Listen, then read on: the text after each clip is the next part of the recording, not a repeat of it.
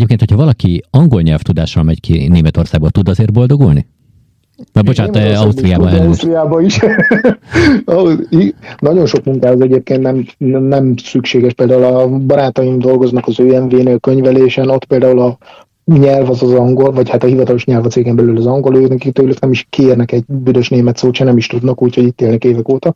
De vagy például a turizmus, ami ilyen jellegű, hogy a hegyekben ugye a turisztikai központokban, síoktató, ilyesmi, ott azért az angolal egész jól el lehet boldogulni, hogy vagy például ismerek építészeket, akik szintén ilyen nagy nemzetközi projekten és csak angolul beszélnek. Mm. Hát igen, a főleg az ilyen kvalifikáltabb munkáknál szerintem azért inkább mm. előfordulhat az, hogy angol nyelvterület, hiszen az egy elég nemzetközi, a nagyobb nemzetközi cégeknél. De azért gondolom, azok, akik így ilyen kétkezi munkával számítanak, azoknak azért előnyösebb, tehát jó, többet érnek mondjuk egy alapnémettel, mint egy középfokú angollal, mondjuk így. Így van, meg ott azért, azért úgy egyszerű most, hogyha mit tudom, szakács vagy kőműves, akármi, ott megtanulod a szükséges szaknyelvet, ami azért egész gyorsan el lehet saját, sajátítani különböző internetes portálokon keresztül is, és ugye ott azért ugye el tudsz bíbelődni, mert most szakácsnak nagyon nem kell beszélgetnie, főz meg azt a két fazék nokedlit, aztán ő el van ott egy magába a konyhán, nem kell kimondottan társalognia, vagy van barátom targoncások,